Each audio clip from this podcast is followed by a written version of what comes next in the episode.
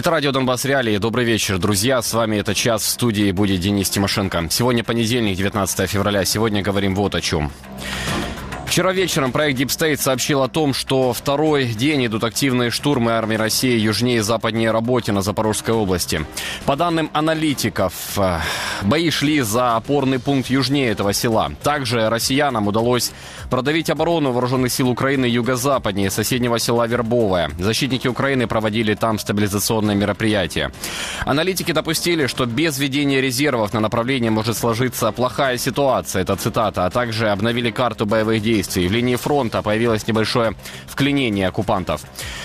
В этот же день объединенное командование «Запад» сообщило, что силы обороны разгромили наступление россиян семнадцатого февраля. По данным командования, ВСУ уничтожили восемнадцать единиц техники россиян, среди которых три танка, около семьдесят солдат армии агрессора были уничтожены, а восемьдесят ранены. Всего было задействовано в штурме тридцать единиц техники противника. Оккупанты, по данным командования, были вынуждены отступить на предыдущие позиции.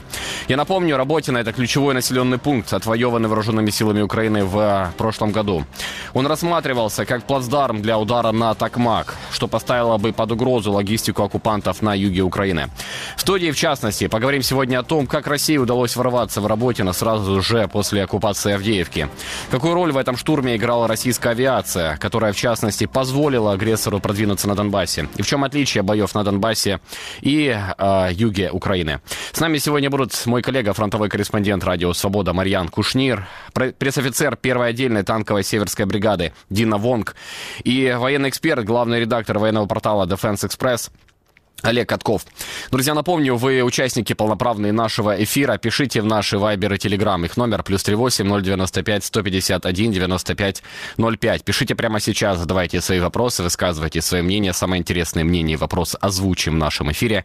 Не забудьте подписаться на нас в YouTube и поставить колокольчик, чтобы не пропустить новые наши выпуски, выпуски проектов наших коллег. И ставьте лайк этому видео, где бы вы его не смотрели. Его благодаря этому видит гораздо большая аудитория.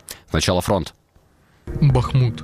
По данным Генштаба, войска России наступали под Ивановским на северо-западе. Дипстейт говорит, что имели успех под Клещеевкой и Андреевкой на юге и под Выемкой в направлении Северска. Сухопутные войска заявляют о расстреле двух украинских пленных под Веселым на этом же участке фронта утром восемнадцатого февраля. Также Дипстейт добавляет, что агрессор продолжает искать слабые места под Богдановкой, западный край Донецка. Армия Украины отбила штурмы Ласточкина, Первомайского и Новобахмутовки на Авдеевском участке. Сам город украинские войска оставили семнадцатого февраля. По данным Дипстейт, противник накапливает силы в посадках и, вероятно, возобновит штурмовые действия в ближайшие дни. На Марьинском участке под атаками были Новомихайловка, Георгиевка и Победа. Авиаудары: Желанное, Бердичи, Тоненькое, Соловьево, Уманское, Орливка, Семеновка.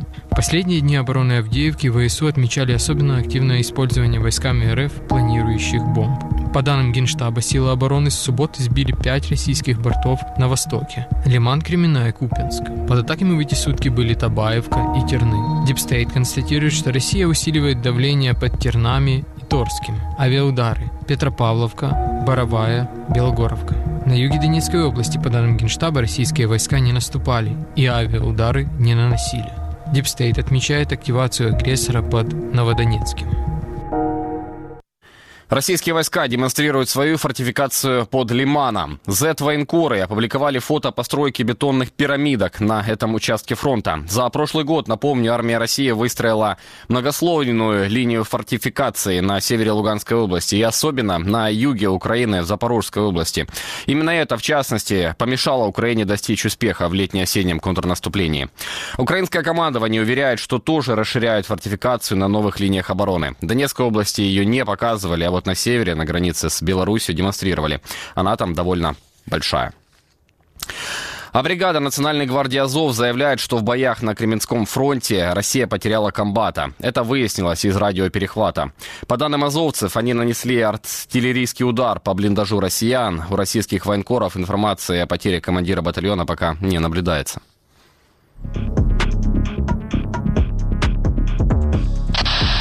двухсотого комбата несут и просят помощи вывести его в Кременную.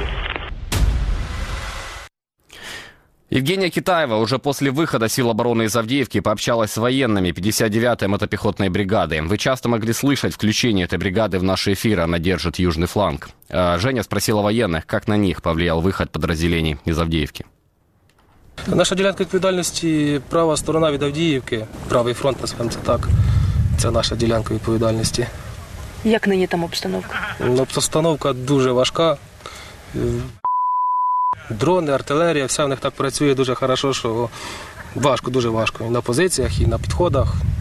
Важка обстановка, дуже багато. Їх щодня так місяць-місяць валять, а вони лізуть, і лізуть, і лізуть. Саранча, коротше. Вони у нас постійно лізуть, так що тут воно, ситуація з Авдіївкою особо сильно не міняє того, як вони до нас лізуть.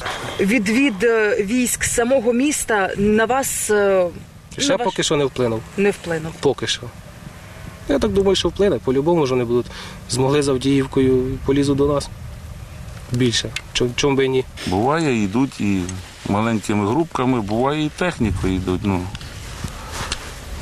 зараз так думаю, що більше техніки йде на Авдіївку туди. Так що... На саме місто ви маєте на увазі? Ну, да. Відвід військ із Авдіївки на ваш напрямок, на оцей правий фланг, теж дає знати про себе? Так. Да. Тобто для вас це... Це теж зміна ну, обстановки якось. Ну, ми думаємо, що так, да, звісно. Якщо зараз, я думаю, вони захочуть рівняти лінію, ну і буде, звісно, в нашому напрямку теж. Ну, думаємо, що теж буде щось і в нашому напрямку. Хлопці знають, чого вони тут. Хлопці знають свою задачу конкретну. Стояти і тримати свої позиції.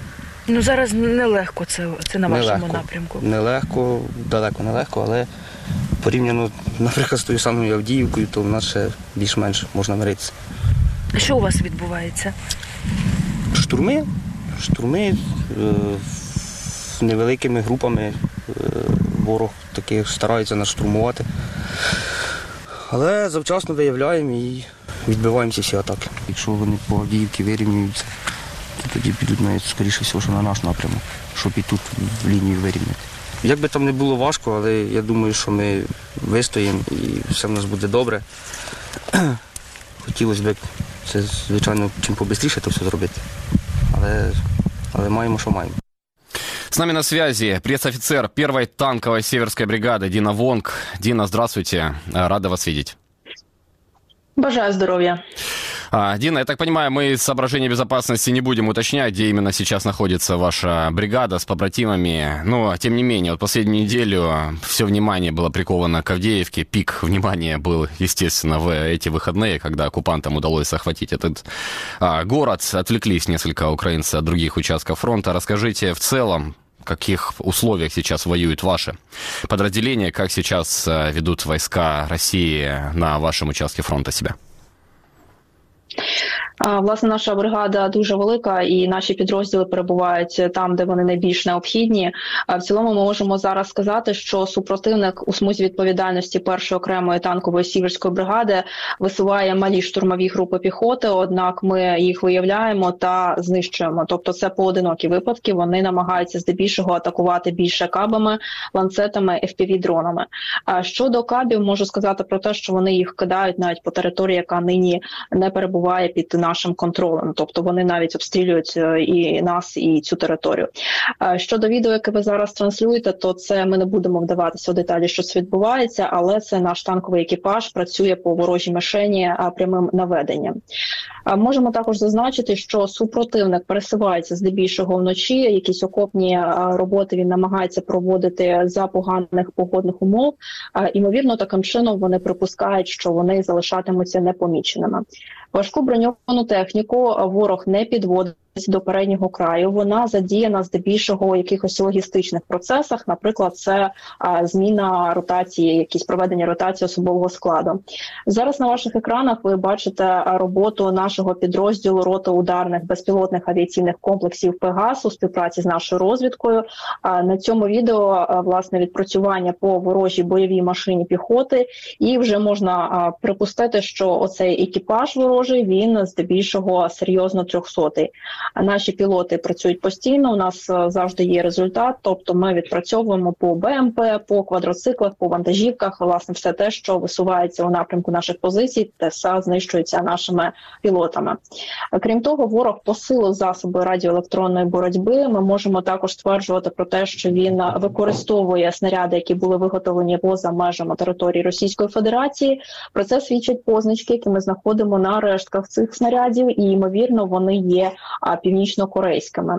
Крім того, є випадки, коли проти нас застосовують хімічні речовини. Ці випадки поодинокі, але вони є. Дина, мы вот только в пятницу смотрели в сюжете, как ваши побратимы спасают технику от российских эф пи ви-дронов. Как бы вы сейчас оценили, как у россиян с обеспечением вот этими дронами, насколько они усилились? Есть ли уже дроны с так называемым машинным зрением, да, о котором много говорили? Я думаю, що ми поки що не будемо це коментувати. Власне, ворог, він досить потужний, не треба його недооцінювати. Вони застосовують проти нас еф пі ві-дрони, однак ми знову ж таки не сидимо на місці та шукаємо варіанти, як захистити наші екіпажі та як також посилити, власне, нашу атаку на них. Дина, а вот эти вот э, э, атаки, о которых вы говорите на вашем участке фронта, как бы вы их охарактеризовали? Как беспокоящие, или они реально пытаются захватить вот, опорные пункты вооруженных сил Украины? Или ну, не просматривается, да, какого-то такого особого рвения действительно продвинуться на этом участке фронта? Вот чисто по вашим ощущениям. Поки що ситуація, вона можна характеризувати як спокійна. Я б не вдавалася до такого гучного слова, однак поки що, якщо ми бачимо, що вони поодинокі штурмові дії проводять і малими групами, то я думаю, що можна зробити з цього певні висновки. Але я ж знову таки наголошую на тому, що вони вдалися більше до атаки певними еф пі ві-дронами, кабами та ланцетами. Як реагують воєнні на последние новости о том, что были вынуждены э, группировка украинская выйти из Авдеевки? Вот, э, военные аналитики считают, что после этого могут высвободиться силы у оккупантов для наступления на других фронтах, в частности на Купинском, Запорожском. Вот как вы и ваши побратимы на вот эти вот новости на выходных их восприняли? Ми, перш за все, військовослужбовці, і тому, щоб не сталося, ми маємо виконувати наші бойові завдання, тримати стрій і, власне, виконувати накази наших командирів. Тому зараз, щоб не відбувалося, ми кожен на своєму місці, кожен на своїй позиції, а ми стійко тримаємося, і ми впевнені у тому, що, врешті-решт, перемога все одно буде за нами. Хлопці у нас зараз дуже, вони дуже круті, наші еф пі ві-шники, наші танкісти, наша артилерія. Тобто ми виконуємо наш обов'язок. Спасибо большое, Дина, за то, что нашли время поговорить с нами. Дина Вонг с нами была, пресс-офицер первой танковой э, северской э, бригады.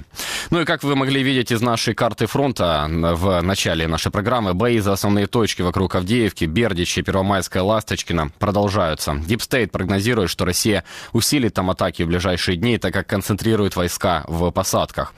Мой коллега Марьян Кушнир недавно поработал с сорок седьмой мехбригадой «Магура» и ее дроноводами на одном из флангов Авдеевки. Давайте посмотрим сюжет, потом сразу поговорим в, с автором сюжета в студии.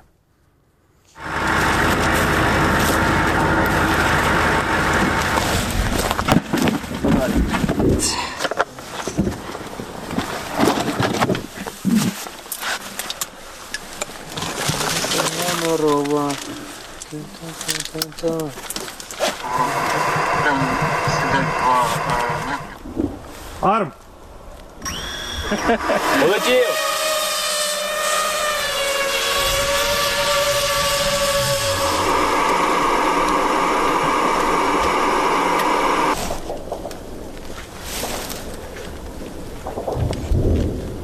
Перебуваю зараз на передовій з бійцями сорок сьомої бригади під Авдіївкою, і вони інтенсивно застосовують еф пі ві-дрони.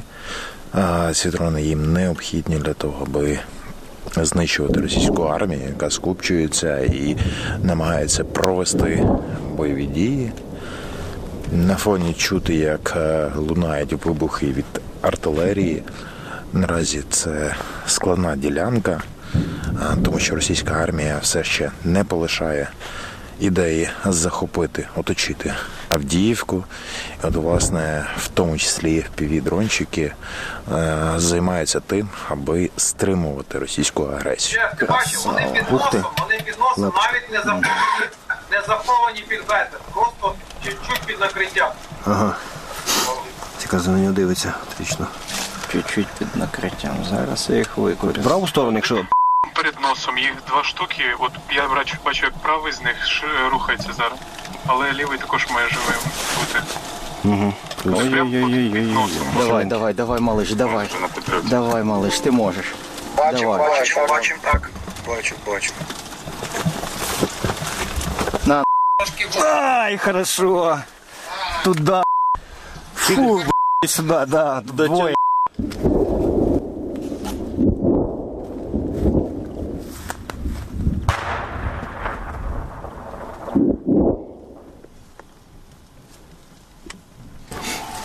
Приїхали, розгрузились, підключили. Ну, зараз у нас прям все налагоджено, хорошо, я вважаю, до якихось таких ось дрібниць. Ми приїхали, кожен знає, що він робить.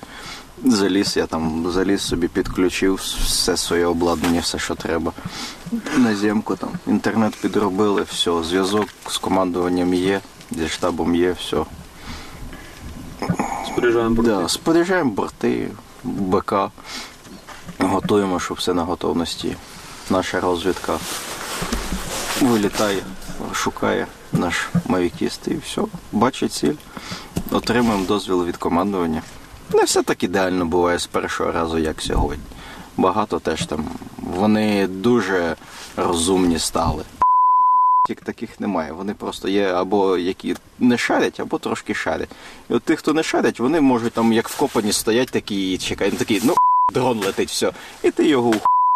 А вчора прям дуже багато прям такі, як там, побратим каже, спецура.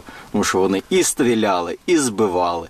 І як тільки я заходжу на ціль, він там і відскакував, і відпригував.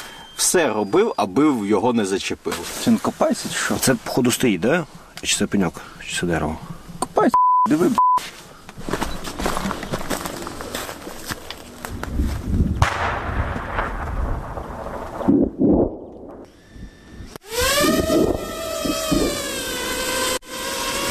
І там у них вирубав. От така от причина була. Друже, ми зараз будемо сюди працювати. Відзумся, будь ласка, щоб зорієнтуватися і привезти. Ага, бачу. Добрий вечір. Ай, на тобі! Та туди, по-любому. Хорош, красавчик, да? Просто кайф! Ви великі молодці!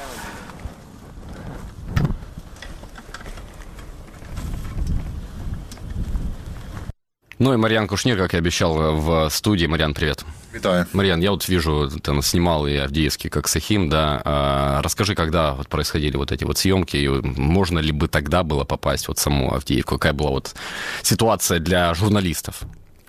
Зйомки це відбувалися двадцять дев'ятого січня, цілий день, і от протягом дня я спостерігав. Авдіївку фактично і Коксохім було видно за лічені кілометри, тому що це все-таки позиції з флангу Авдіївки. І я спостерігав, як регулярно, я не знаю, я навіть сказав хлопцям, ну, стріляють по Авдіївці із керованих авіабомб, начебто як із артилерії. Тобто чути було, що це летить керована авіабомба, і її кидали туди, ну, я не помилюсь, тільки в цей день при мені те, що я побачив за світловий період часу, я нарахував, ну, більше сорок а, авіабомб, яких там двісті п'ятдесят - п'ятсот невідомо. Тож ситуація складалася вкрай небезпечною для перебування там цивільних чи журналістів. Вже, наскільки мені відомо, практично не відбувалася евакуація з цього населеного пункту, тому що російська армія м, дійсно дуже сильно обстрілювала це, це місце, ну і не кожен з військових брав на себе відповідальність завести туди журналістів. Було вкрай складно потрапити би туди. Тому, ну і звісно ж, дороги, під'їзди, які вели в Авдіївку, вони вже були під обстрілом російської армії. І я ще пригадую, за кілька місяців до цього моменту я вже їхав по дорозі з Орлівки в Авдіївку, і вона була під контролем еф пі ві-дронів, тобто еф пі ві-дрон знищував автомобіль. Тому було вкрай небезпечно потрапити туди, яке б бажання не було, але було вже там досить таки гаряче. Марьян, ну вот мы, я слышу, да, что вот эти кабы, а, на самом деле фабы, да, с управляемым этим модулем, это такая, ну, примитивная достаточно бомба, она или двести пятьдесят километров, шкодить фронт. Килограммовая или, или полутонная. Это не новинка, да, для Авдеевки, потому что, ну, сейчас вот и военные, которые были вынуждены отступить из Авдеевки, военные аналитики говорят, что, ну, фабы разнесли вот все оборонительные укрепления а, сил обороны в самом а, городе. С чем ты связываешь, ну, вот такое, что удалось добиться э, того, что удалось захватить город, да, как раз вот, ну, вот буквально на днях. Фабы уже использовались все это время.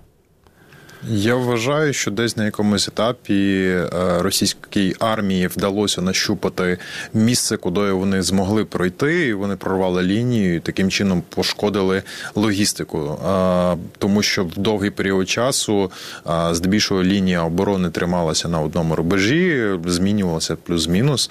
А тут в один момент я по діпстейту бачу, що от лінія посипалася. Можливо, з цим пов'язано. Знову ж таки, в мене немає інформації, чому саме ця лінія посипалася, чи там застосували велику кількість піхоти російської армії, чи були ще якісь інші фактори, чи не було можливо де закріпитися у зв'язку з тим, що саме цю ділянку активно обстрілювали, в тому числі і керованими авіабомбами, артилерією, різними системами залпового вогню. В принципі, там літало все, що можна і не можна. Можливо, просто не втримали цей натиск і не втримали ту кількість піхотинців. Пояснюю, чому. Бачили відео, на якому були польоти із дрона біля Авдіївського Коксохіму на цій ділянці. Те, що не війшло в кадр, це велика кількість тіл загиблих російських армійців. Вони лежать всюди, біля ледь не кожної воронки, біля кожної посадки, біля кожного а, колишнього чи теперішнього укріпрайону. А, там всюди тіла. От, власне, цими тілами, цією кількістю а, людей, це як було в Бахмуті, це як відбувається в будь-яких інших ділянках, таких як Куп'янськ, російська армія застосовує кількість.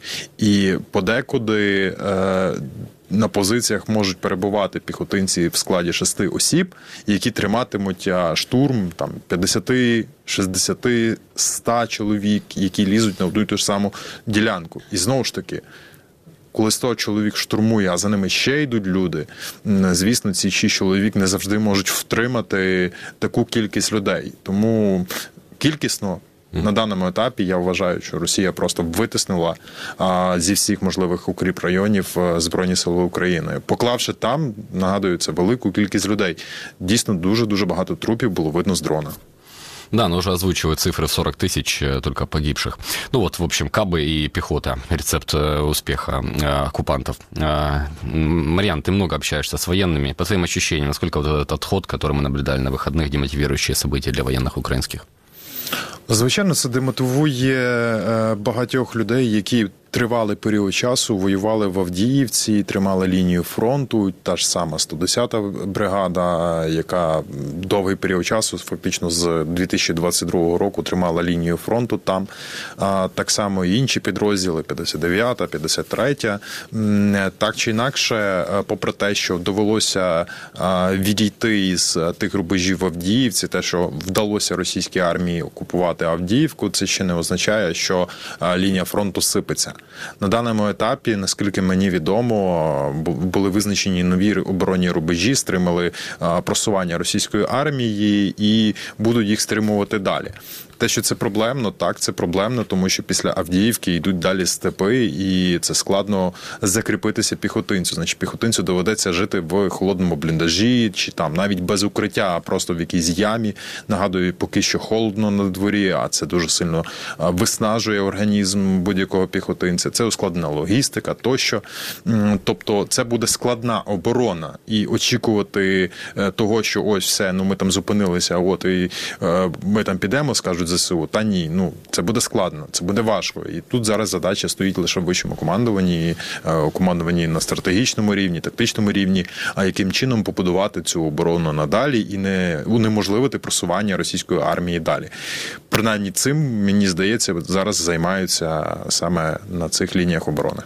Да, ну важно озвучить, наверное, да, что в голом поле, может быть, и не стоит вот эту вот оборону э, организовывать, потому что ну, ты описал, да, реалии, с которыми придется сталкиваться пехотинцам. Ну, я мушу додати, що, ну, дивіться, я репортер, я журналіст, і по факту я бачу таку картину. Але аналізувати мені поки що складно, і цим мають займатися профільні експерти, які володіють більшою картиною на полі бою. Можливо, там вже є підготовлені рубежі, можливо, там є інша картина, але нам невідомо. Можливо, навпаки, дійсно є по планах відійти далі і зайняти вигідні позиції. Поки що все розвивається, все в динаміці, і буде зрозуміло, мені здається, згодом. Але я ну просто фізично не можу прокоментувати, правильно це чи ні, тому що в мене навіть немає військового досвіду, вибачте. Марьян, еще о военных вопрос. Вот недавно были опубликованы картинки тех подразделений, которые держали оборону в Авдеевке. Я так понимаю, это одни из самых элитных подразделений в самой, ну, во все, в всем составе сил обороны Украины, да? Или нельзя так говорить? Не можна говорити, що це найелітніші підрозділи, це, це елітні підрозділи, але я впевнений, що в Збройних силах України їх чимало. І знаєте, прийнято говорити дуже часто, що найбільша еліта – це піхотинці, які тримають лінію оборони.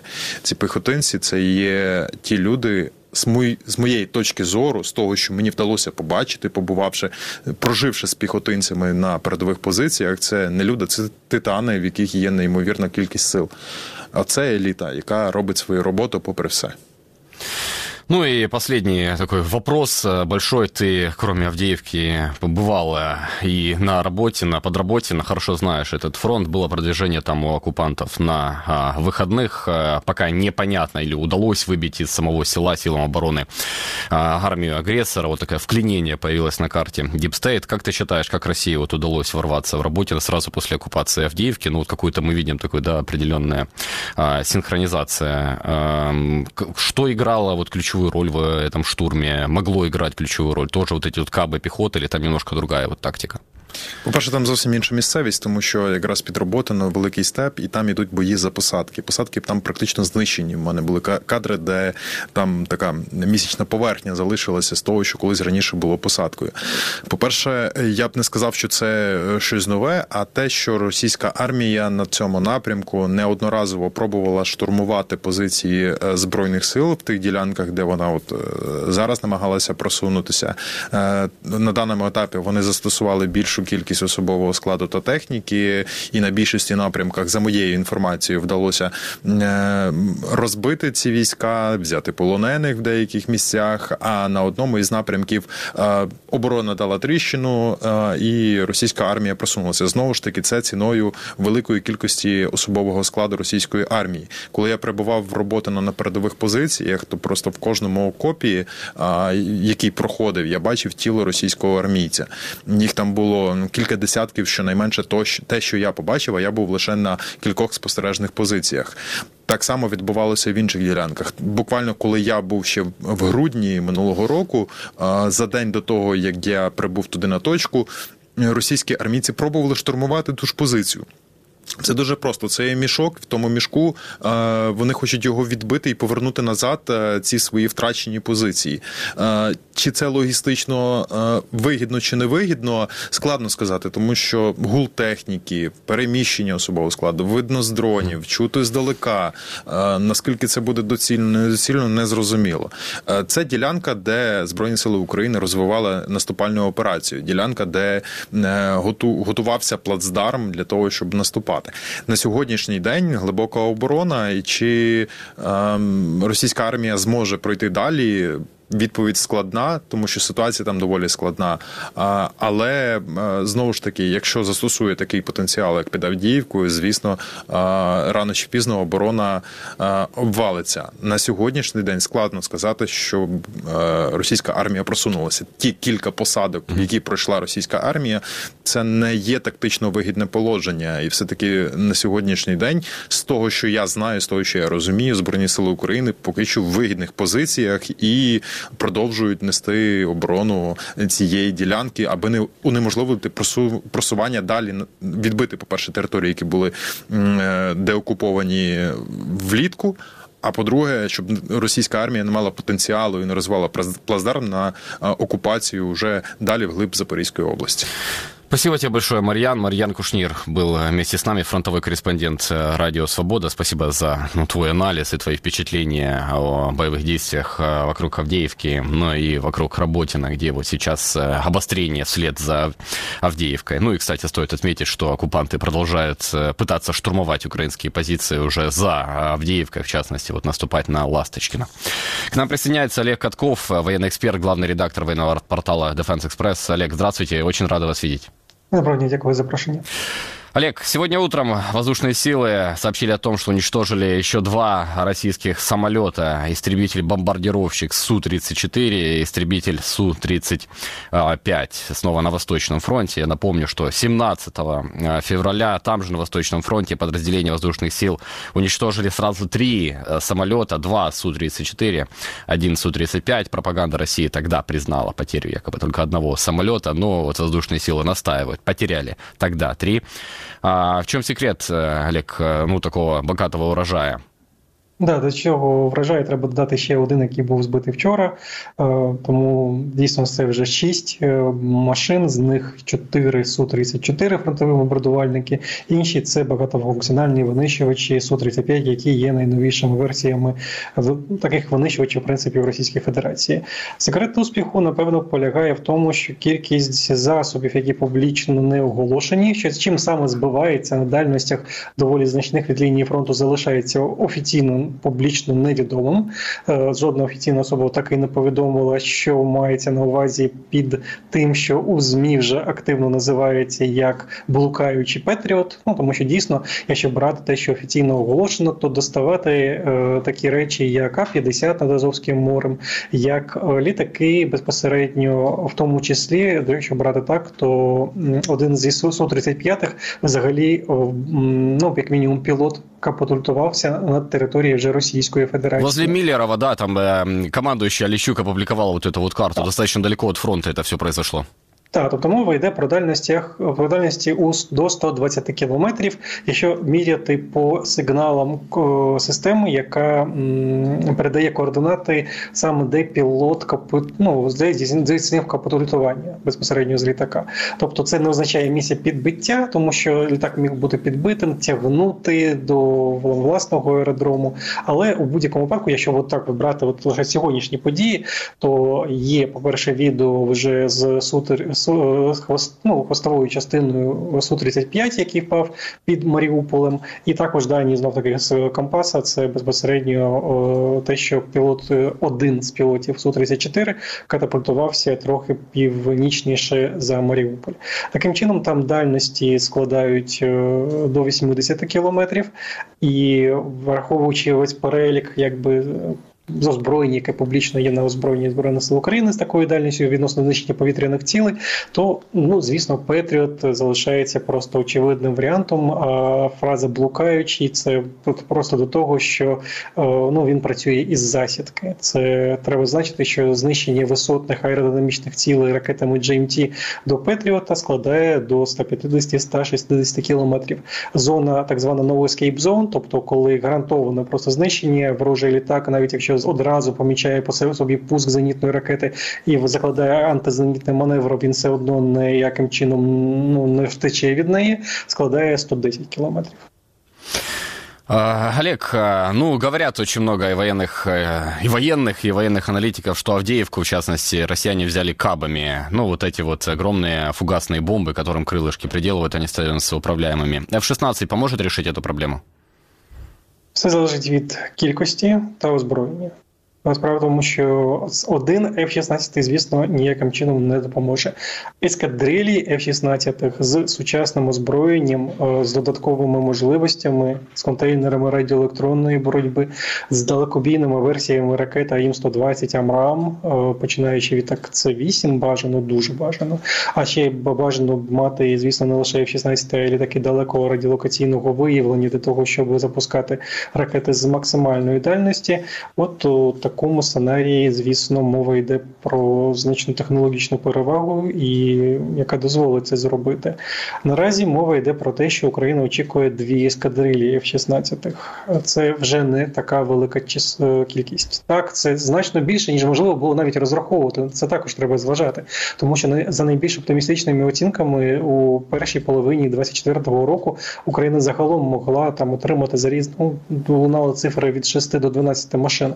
От одразу мова йде про двадцять чотири, дві повноцінних ескадрилі. Навіть там, якщо брати заяви Нідерландів, то вдалося домовитись з Draken International, яка хотіла викупити певну частку машин, і їх буде трохи більше, вони також будуть передані до України. Але важливо, звісно, питання озброєнь, тому що поки от відомо про літаки, але літак-винищувач без озброєння – це просто аеротаксі. Тому дуже важливо отримати від союзників ракети А І М сто двадцять АМРААМ у найбільш сучасних версіях. Також під питанням знаходиться і, ну, дійсно, тут треба розуміти, що, скоріш за все, літаки, на яких будуть виконуватися бойові задачі, вони пройдуть відновлювальний ремонт та, можливо, модернізацію, і від цього також багато чого залежить, зокрема, від оновлення бортових радіоелектронних комплексів, в тому числі бортових радіолокаційних систем наведення, ну, виявлення цілей безпосередньо, і це також буде впливати. Але знов таки, навіть дві ескадрилі, двадцять чотири машини – це не про завоювання переваги у повітрі, тотальній завоюванні. Це тому, що, ну, треба розуміти, що у ворога, якщо брати лише тактичні літаки, тобто літаки тактичної авіації, Су тридцять чотири, Су тридцять п'ять, Су тридцять, інші, які можуть вести повноцінний повітряний бій, там кількість паспортна, ну, паперова, сягає понад пів тисячі лише таких машин. Загальний авіапарк складає понад тисячі. Ну, це станом на двадцять перший рік, зараз, звісно, менше. Але, тим не менш, мова йде про те, що у ворога значно, значно, значно більше просто авіації. І, явно, і вже можна не, під, ну, не говорити про наявність наземної компоненти протиповітряної оборони у вигляді більш незначної кількості зенітно-ракетних комплексів різного рівня.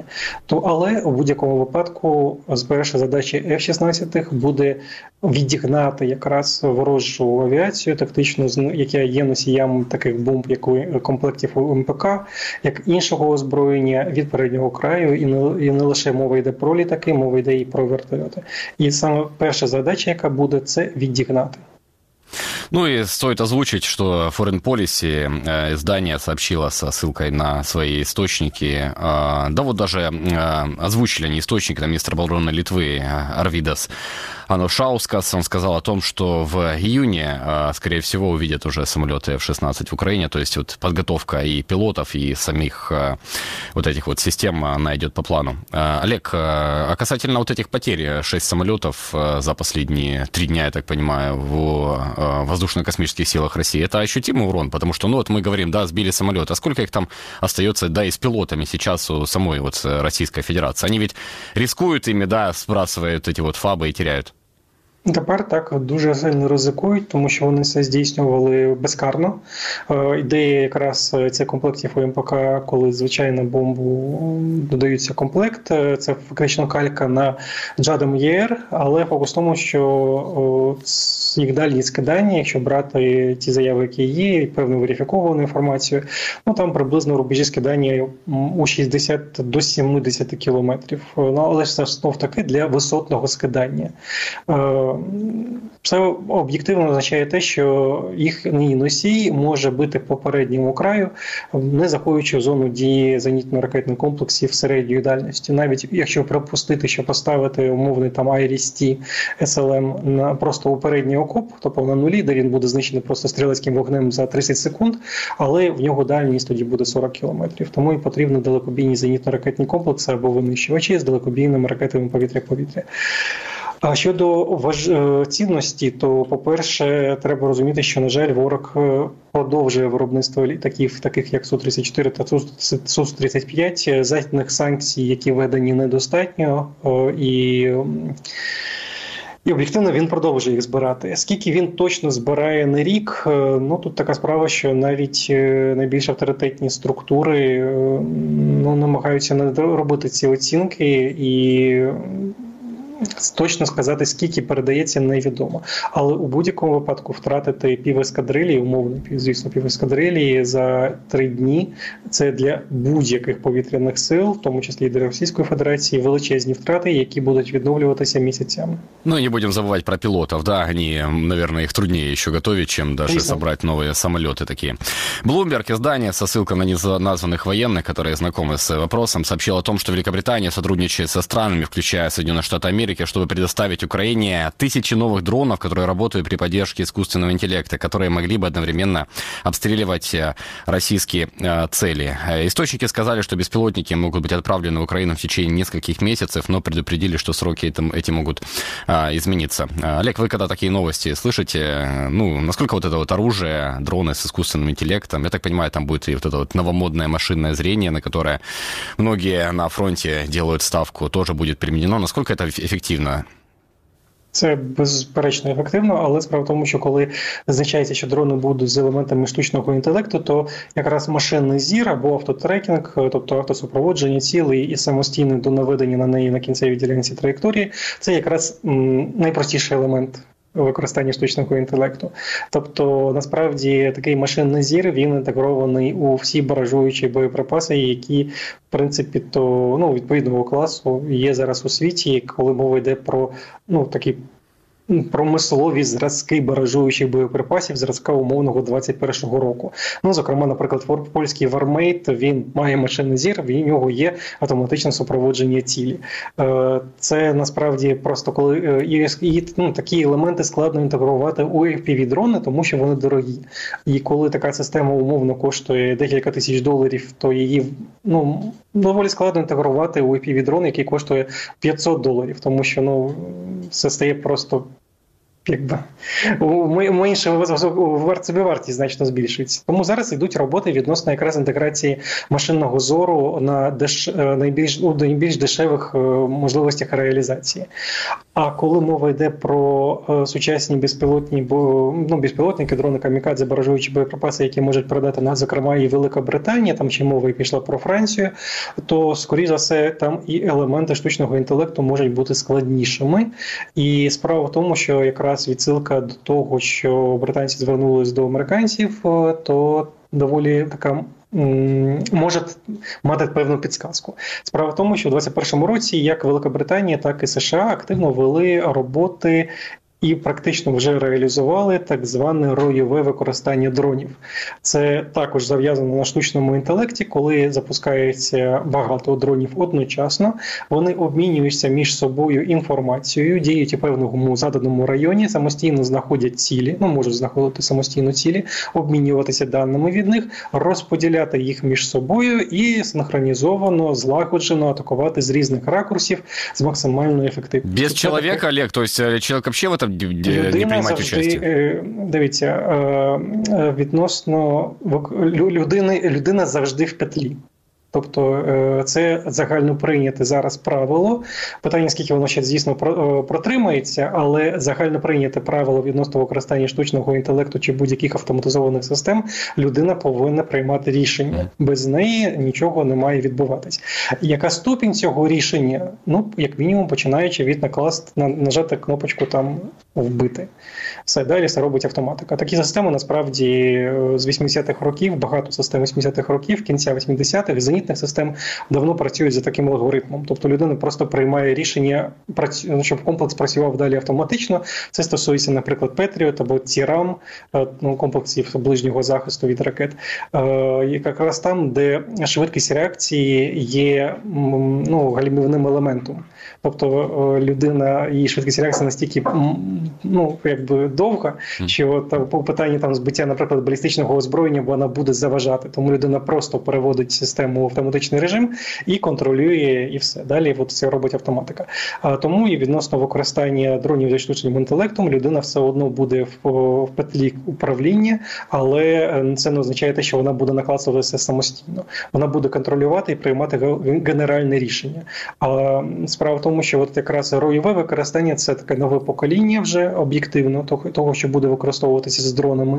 І Ну, об'єктивно цим займаюся, витрачаючи значні кошти, тому що ця система, вона не лише на дрони націлена, вона націлена і на будь-яке інше озброєння високоточне, зокрема, ну, навіть ракети Brimstone британські, вони також вміють атакувати роєм, коли ракети знаходять цілі і ще в польоті розподіляють цілі між собою.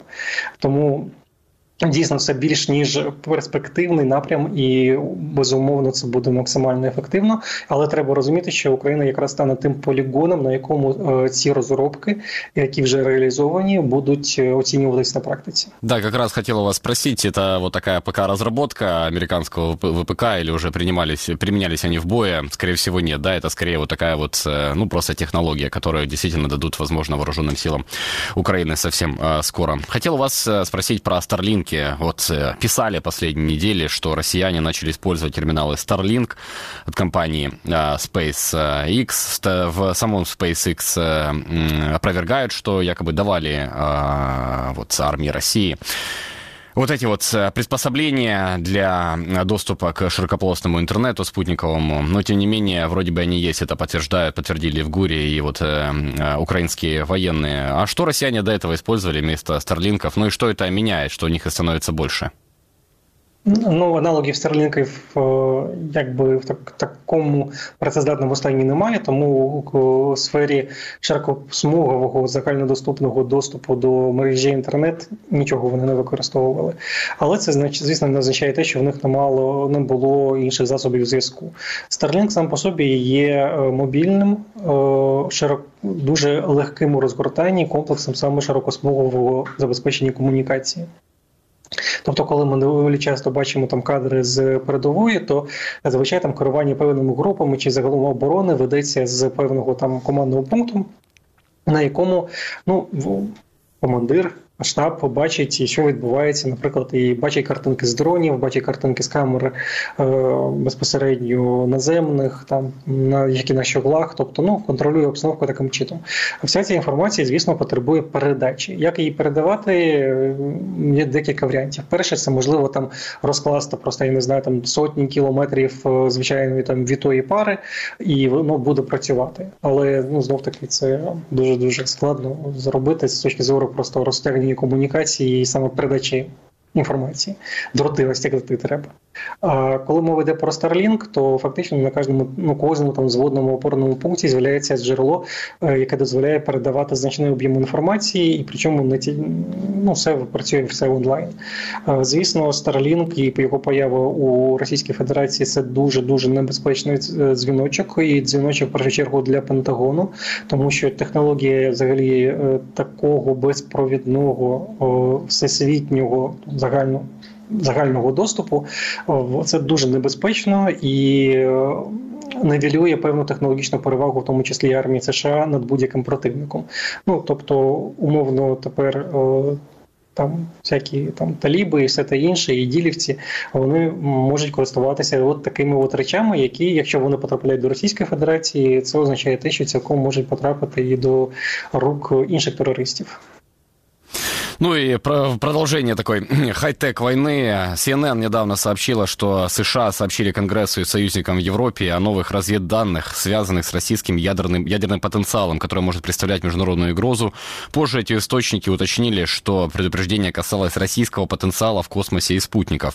Ну и позже на Мюнхенской конференции по безопасности сообщалось, что госсекретарь США Энтони Блинкен обсуждал вопрос о возможном создании России ядерного космического оружия в разговоре со своими китайцами, китайскими и индийскими э, коллегами. Об этом сообщило американское издание The New York Times. По словам неназванных американских источников и независимых аналитиков, из-за гипотетического ядерного взрыва в космосе выйдут из строя глобальные системы связи, что приведет к сбоям в работе всех систем, от служб экстренной помощи до мобильной связи и регулирования э, работы генераторов и насосов. Ну и вот эти обломки от этого гипотетического взрыва разлетятся по всей низкой околоземной орбите и усложнят навигацию, даже если не сделают ее невозможной. Ну и в частности, спутники Starlink пострадают и станут неэффективными, перестанут работать. В Москве прокомментировали это и сказали, что эти заявления США об угрозе нацбезопасности – это попытка убедить республиканцев в Конгрессе одобрить проект с помощью для Украины.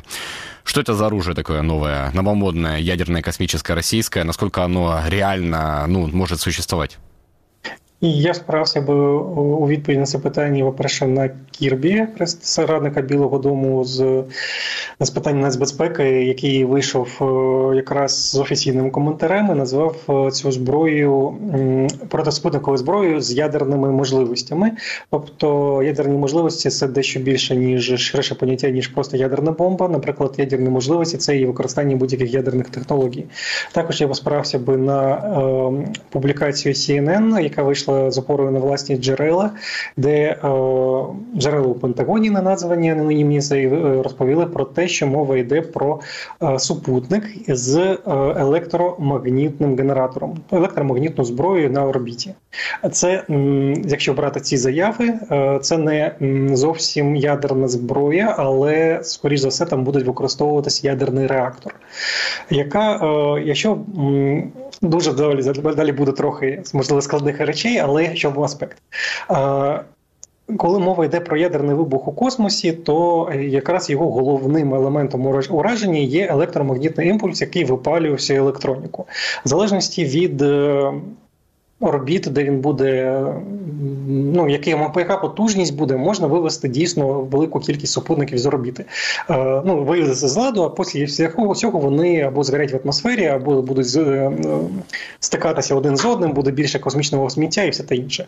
Е, відносно наслідків ядерного вибуху у космосі за рахунок електромагнітного випромінення і утворення радіаційних полів, то е, такий експеримент був проведений і Радянським Союзом, і США у шістдесят першому шістдесят другому роках. Можливо згадати там, наприклад, Starfish Prime у шістдесят другому році підірвали американці одна ціла чотири мегатонну атомну бомбу на висоті, ядерну бомбу на висоті триста п'ятдесят кілометрів, і це вивело з ладу вісім супутників. Ну, вісім супутників не така велика, якби кількість, але проблема в тому, що їх на той час взагалі було двадцять чотири на орбіті, тобто третину. Якщо е, ця така пропорція залишиться, то у випадку аналогічного підриву із ладу вийде м, приблизно понад три тисячі, як мінімум понад три тисячі супутників з дев'ять тисяч, які зараз знаходяться на орбіті.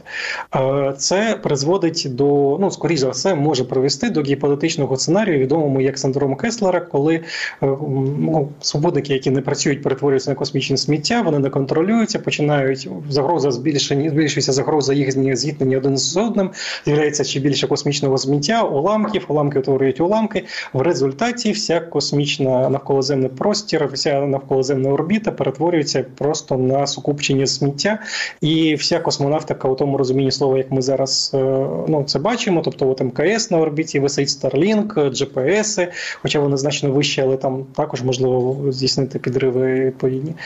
Всього цього не немає. Космосу, у тому розумінні, як зараз є, космічна ера людства закінчилась як мінімум на десятки років, можливо, на сотні, декілька сотень років.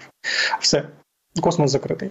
Е, у випадку використання електромагнітного імпульсу, якщо надаватися в технології, це можливо зробити і без ядерного вибуху, але фактично ситуація буде максимально схожа, але можливо там вибірково на деякі супутники, і в будь-якому випадку це порушення конвенції відносно нерозміщення озброєння в космосі, але поки все це відбувається, і скоріш за все Ер Еф реально має такі певні можливості, тому що знов-таки там було зазначено в матеріалі Сі Ен Ен, що це технології, які розроблялись у Російській Федерації, в Радянському Союзі ще наприкінці вісімдесятих. Ну, якщо це буде зроблено, то тут два варіанти. Або перше, це м- найголовніша проблема – це те, що Сполучені Штати Америки залишаються без своїх доволі значних козирів у, у вигляді космічного угрупування. Це і космічні супутники зв'язку, і той самий Джі Пі Ес, на який зав'язано валова частина всіх зразків високоточного озброєння США, що є головною її перевагою. Ну, або вони знову будуть говорити про те, що глибоко застурбовані. Тобто, у будь-якому випадку розміщення озброєння в космосі – це, ну, дуже схоже буде, напевно, на те, що відбувалось наприкінці вісімдесятих років, вісімдесятих роках, це відома програма стратегічної оборонної ініціативи Рейгана, і то, та, то, те напруження, яке було на той час, і все те інше. Ну, просто повертаємось на орбіти холодної війни в умовах, коли в Європі йде найбільша гаряча війна Другої світової. Да, ну важно было услышать, что технологии такие есть, и как это работает, и что это а, действительно реально. Спасибо большое, Олег. Олег Катков, главный редактор военного портала Defense Express, был вместе с нами. Спасибо за ваше время. А, мы идем дальше. Узнавать о жизни на оккупированных территориях сейчас очень проблематично, поэтому телеграм-каналы и ТикТок стали одним из источников информации. Какой контент снимают блогеры оккупированного Донбасса? Обсудим с моей коллегой Дарьей Куриной. Она с нами на скайп-связи. Даша, привет. Добрый вечер. Даша, расскажи, как можно характеризовать, ну, я так понимаю, там достаточно разнообразный контент, который выкладывает на оккупированных территориях, но все-таки как-то его вот разделить на определенные разделы, да? Можно в первую очередь выделить такой как бы лайфстайл, условно говоря, о том, где люди просто выкладывают о том, что как они живут в том или ином городе, с каких-то коммунальных проблемах, о том, как они развлекаются. И есть же еще вторая такая часть, которую можно назвать просто трэш-блогинг, который сейчас просто набирает какой-то неимоверной волны популярности в оккупации. И как бы даже там снимаются пародии не, не, не только в оккупации, там на свободной территории Украины, даже в России, на этих блогеров. Ну вот, если можно сказать, то почему-то они больше всего заполонили с собой информационное пространство, в частности в ТикТоке и в Ютубе. И из-за них можно сказать, что люди делают некое ошибочное мнение о том, как же живут люди в оккупации, собственно говоря, из-за из таких, таких вот людей. А что это такое?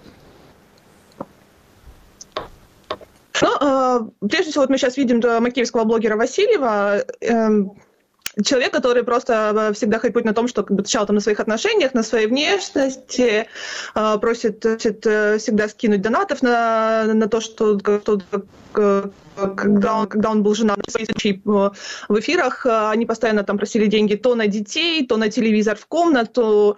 Сейчас же после развода в основном это какие-то слезы и стенания о том, что от него ушла жена, и теперь она зарабатывает на эфирах больше. Как бы весь его контент состоит в основном как бы из мата и каких-то таких бытовых историй, но тем, тем не менее он как заполнил, запомнился людям такой своей фразой «родные привет», и многие уже как бы, когда там случается, допустим, сегодня же ситуация там с Макеевкой, когда прилетела по нефтебазе, многие уже начали шутить о том, что, ну, очевидно, родные в ма- родненький в, маш- в машине что-то поджег.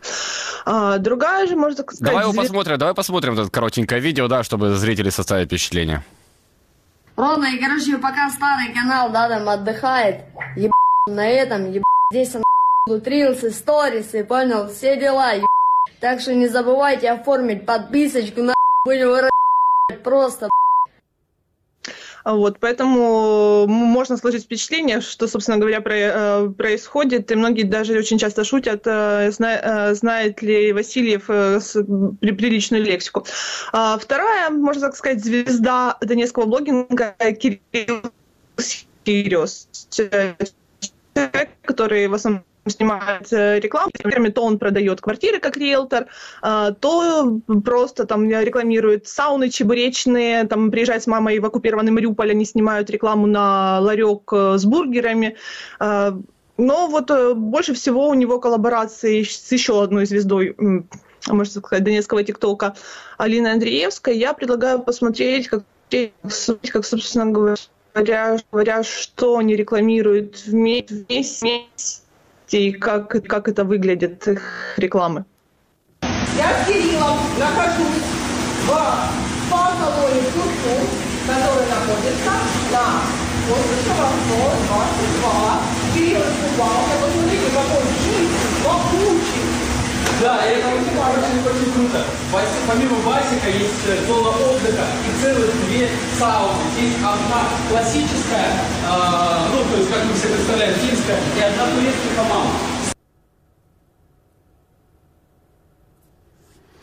Коллега, так называемая мисс ДНР, которая себя называет э, королевой ДНР, Алина Андреевская, еще, еще, еще одна вот такая звездочка, из внешности которой идут обсуждения в других городах. На Алину постоянно снимаются какие-то пародийные видео абсолютно со всех территорий, кто ее видит. Но, собственно говоря, рекламы Алины, они еще более трэшевые, там, чем у Сириуса и Васильева. Предлагаю посмотреть немножечко, что рекламирует Алина со своими коллегами.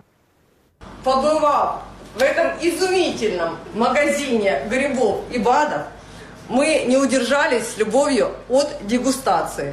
И теперь мы на этот мир смотрим исключительно в розовом, в розовом цвете и через грибы. Приобретайте грибы, адрес вы назвали.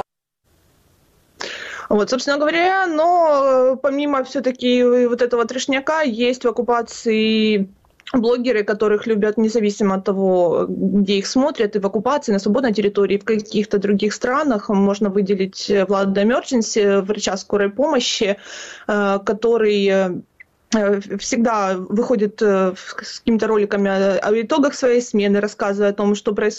что, что произошло сегодня с ним интересного. Я предлагаю немножечко, буквально кратко увидеть, что снимает Влад. Всем привет. Скорая помощь не лечит. Скорая помощь не умеет лечить, даже если умеет, не имеет на это ни малейшего права. Почему я так э, категорично? Потому что скорая помощь – это экстренная служба, которая оказывает помощь при экстренных состояниях. Скорая помощь даже не знает, как лечить. Ни один врач скорой помощи, да, понятное дело, и там и я проходил эти там лор заболевания, глазные заболевания. Э... Да, спасибо. Время, к сожалению, поджимается. Ну вот, за, посмотрели мы в зазеркалье. С вами в студии был Денис Тимошенко. Больше в интернете на сайте Украинской службы радио «Свобода», радио «Свобода Орка», вкладки «Донбасс» и во всех популярных социальных сетях. Удачи, до завтра. Это было радио «Донбасс Реалии».